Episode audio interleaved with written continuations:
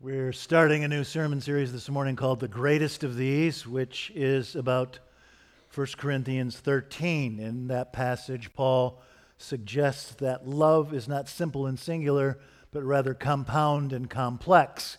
It's not a smooth, round pebble, but it's like a multifaceted gem with many sides. Or to change the metaphor, it's like a prism that breaks a simple yellow light into various rainbow colors. And so today we're reading 1 Corinthians 13 and then a story from the book of Exodus.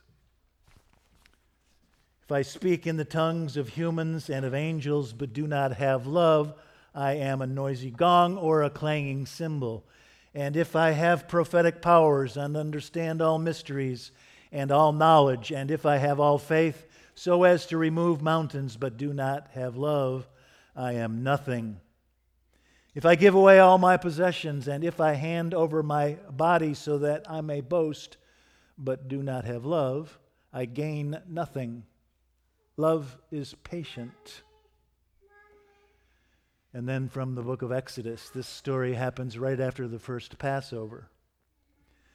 When the king of Egypt was told that the people had fled, the mind of Pharaoh was changed toward the Hebrews and he said, What have we done letting Israel leave our service?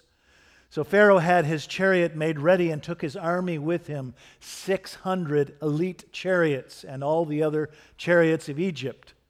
The Lord hardened the heart of Pharaoh, the king of Egypt, and Pharaoh pursued the Israelites who were going out boldly. The Egyptians pursued them, all Pharaoh's horses and chariots, his chariot drivers and his army, and they overtook the Hebrews camped by the sea. As Pharaoh drew near, the Israelites looked back, and there were the Egyptians advancing on them, and they were afraid. And they said to Moses, Was it because there were no graves in Egypt that you brought us out here to the wilderness to die? What have you done to us, bringing us out of Egypt? Is this not the very thing we told you in Egypt? Let us alone so that we might serve them. For it would have been better for us to serve the Egyptians than to die in the wilderness. But Moses said to the people, Don't be afraid, stand firm. You will never see these Egyptians again. The Lord will fight for you. All you need to do is to be still. Pray with me. May the words of my mouth and the meditations of our hearts be acceptable in thy sight, O Lord, our rock and our redeemer. Amen. I've probably officiated at about 300 weddings in my career, and I'll bet that I have recited 1 Corinthians 13 at about 200 of them, or maybe 250. And so when I plan a wedding with a couple, I tell them that when it comes to reciting 1 Corinthians 13 at a wedding, there's good news and there's bad news. The good news is that Paul's powerful, peerless, poignant paean to love is perfect for a wedding. That's the good news. The bad news is that because it's so perfect for weddings, you hear it all the time at every wedding you go to. And your wedding sounds exactly like everybody else's weddings. I'm finding that when it comes to the couples I'm, I marry, they're all 27, 28, 29, 30 years old. And I'm finding that these folks, these young adults, are attending five, six, seven weddings a year for their friends. And so they're hearing this passage all the time. It can get a little monotonous. But 1 Corinthians is among the most repeated and beloved passages of Scripture because it has two dimensions, right? On the one hand, it's poetic and light and bright and elegant and enthralling. And on the other hand, it is heavy and dense and philosophical and practical. On the one hand, it's a poem, it's poetry. It's actually a prose passage, but it sounds like one of the sonnets of John Donne or William Shakespeare. That's the way it is on the one hand. On the other hand, if you laminated a copy of 1 Corinthians 13 and put it under a magnet on your refrigerator, your marriage would be happier. I'm not kidding.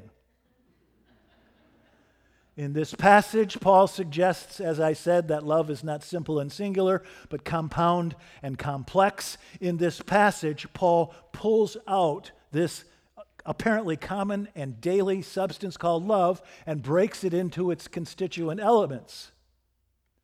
One day last month in the Leelanau Peninsula in Michigan, we had a substantial downpour.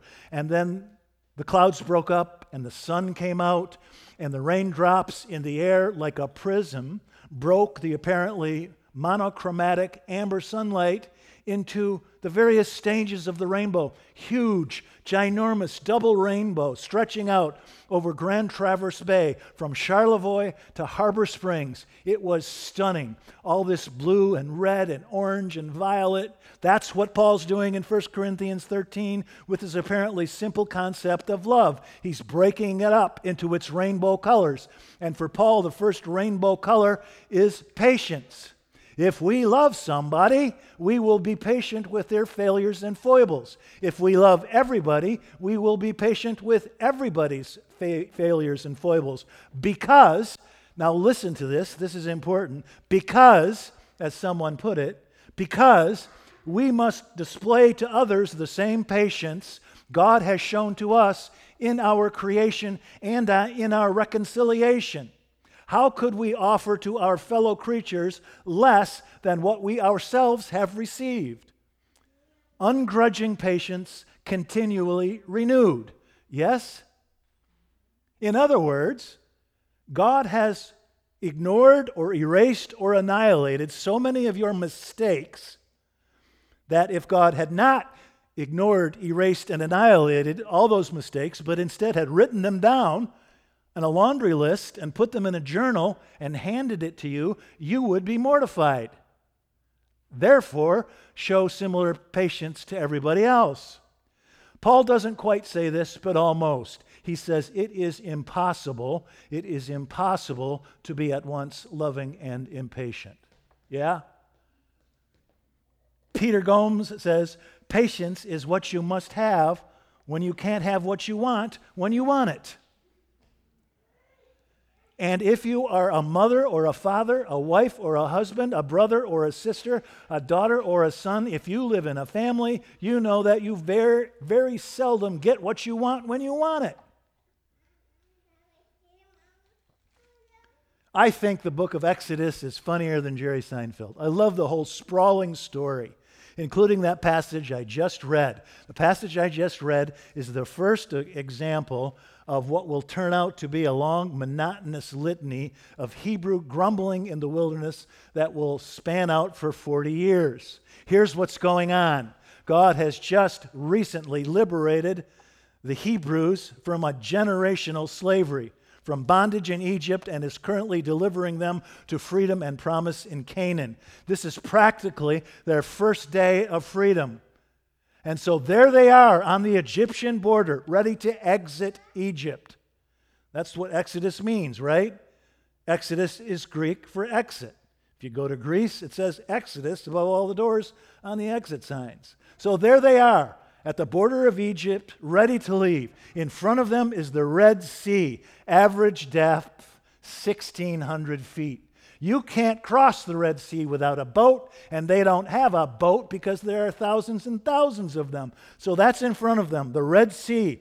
Behind them is Pharaoh's whole army 600 menacing chariots hauled around by angry, snorting steeds and piloted by brawny, armored charioteers bristling with spears and built like no neck linebackers, bearing down on the Hebrews at 30 miles an hour. And they whine bitterly at Moses. Well, I see their point. I'm kind of on their side.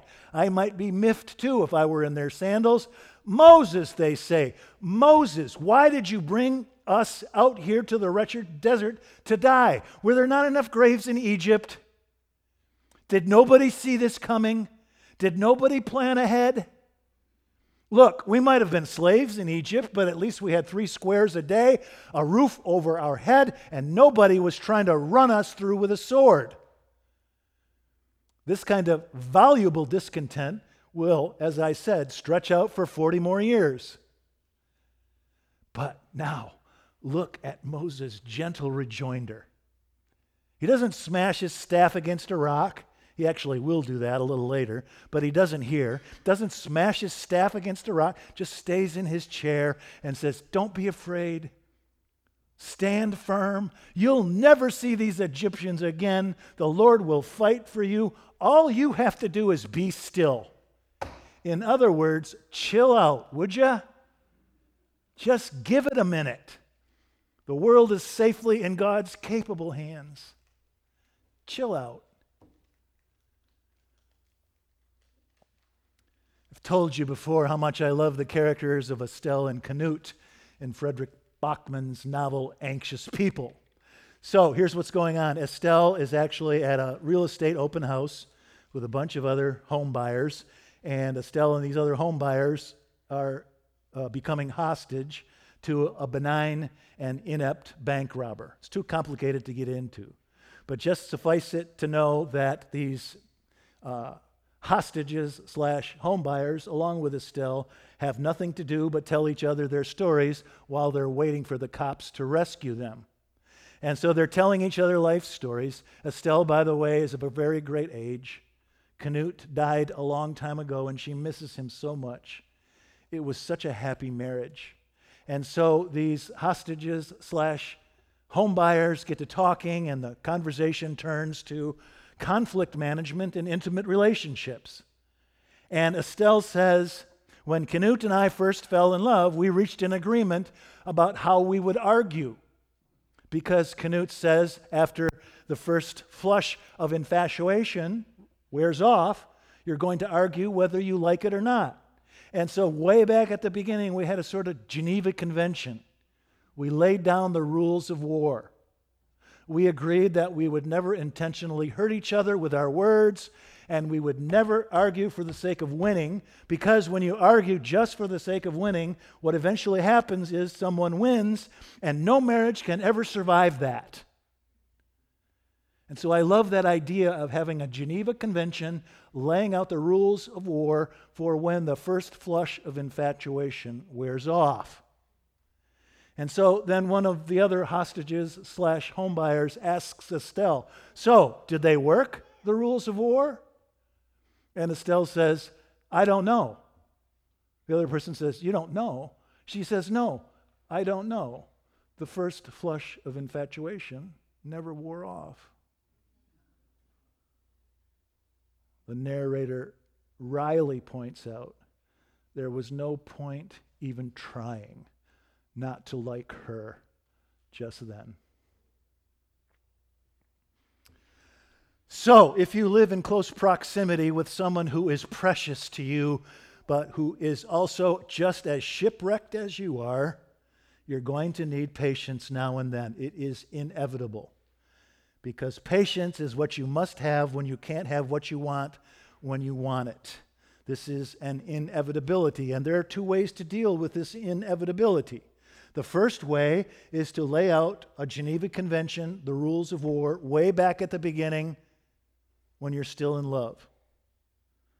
Never intentionally hurt each other with your words, and never argue just for the sake of winning, because if you do, someone will win, and no marriage can survive that. That's one way. Lay out the Geneva Convention, the rules of war. The second way is to never get past the first flush of infatuation. I recommend the second way. Love bears all things, believes all things, hopes all things, endures all things, says St. Paul. Love never ends. And now faith, hope, and love abide, these three. And the greatest of these, in the name of the Father, and the Son, and the Holy Ghost. Amen.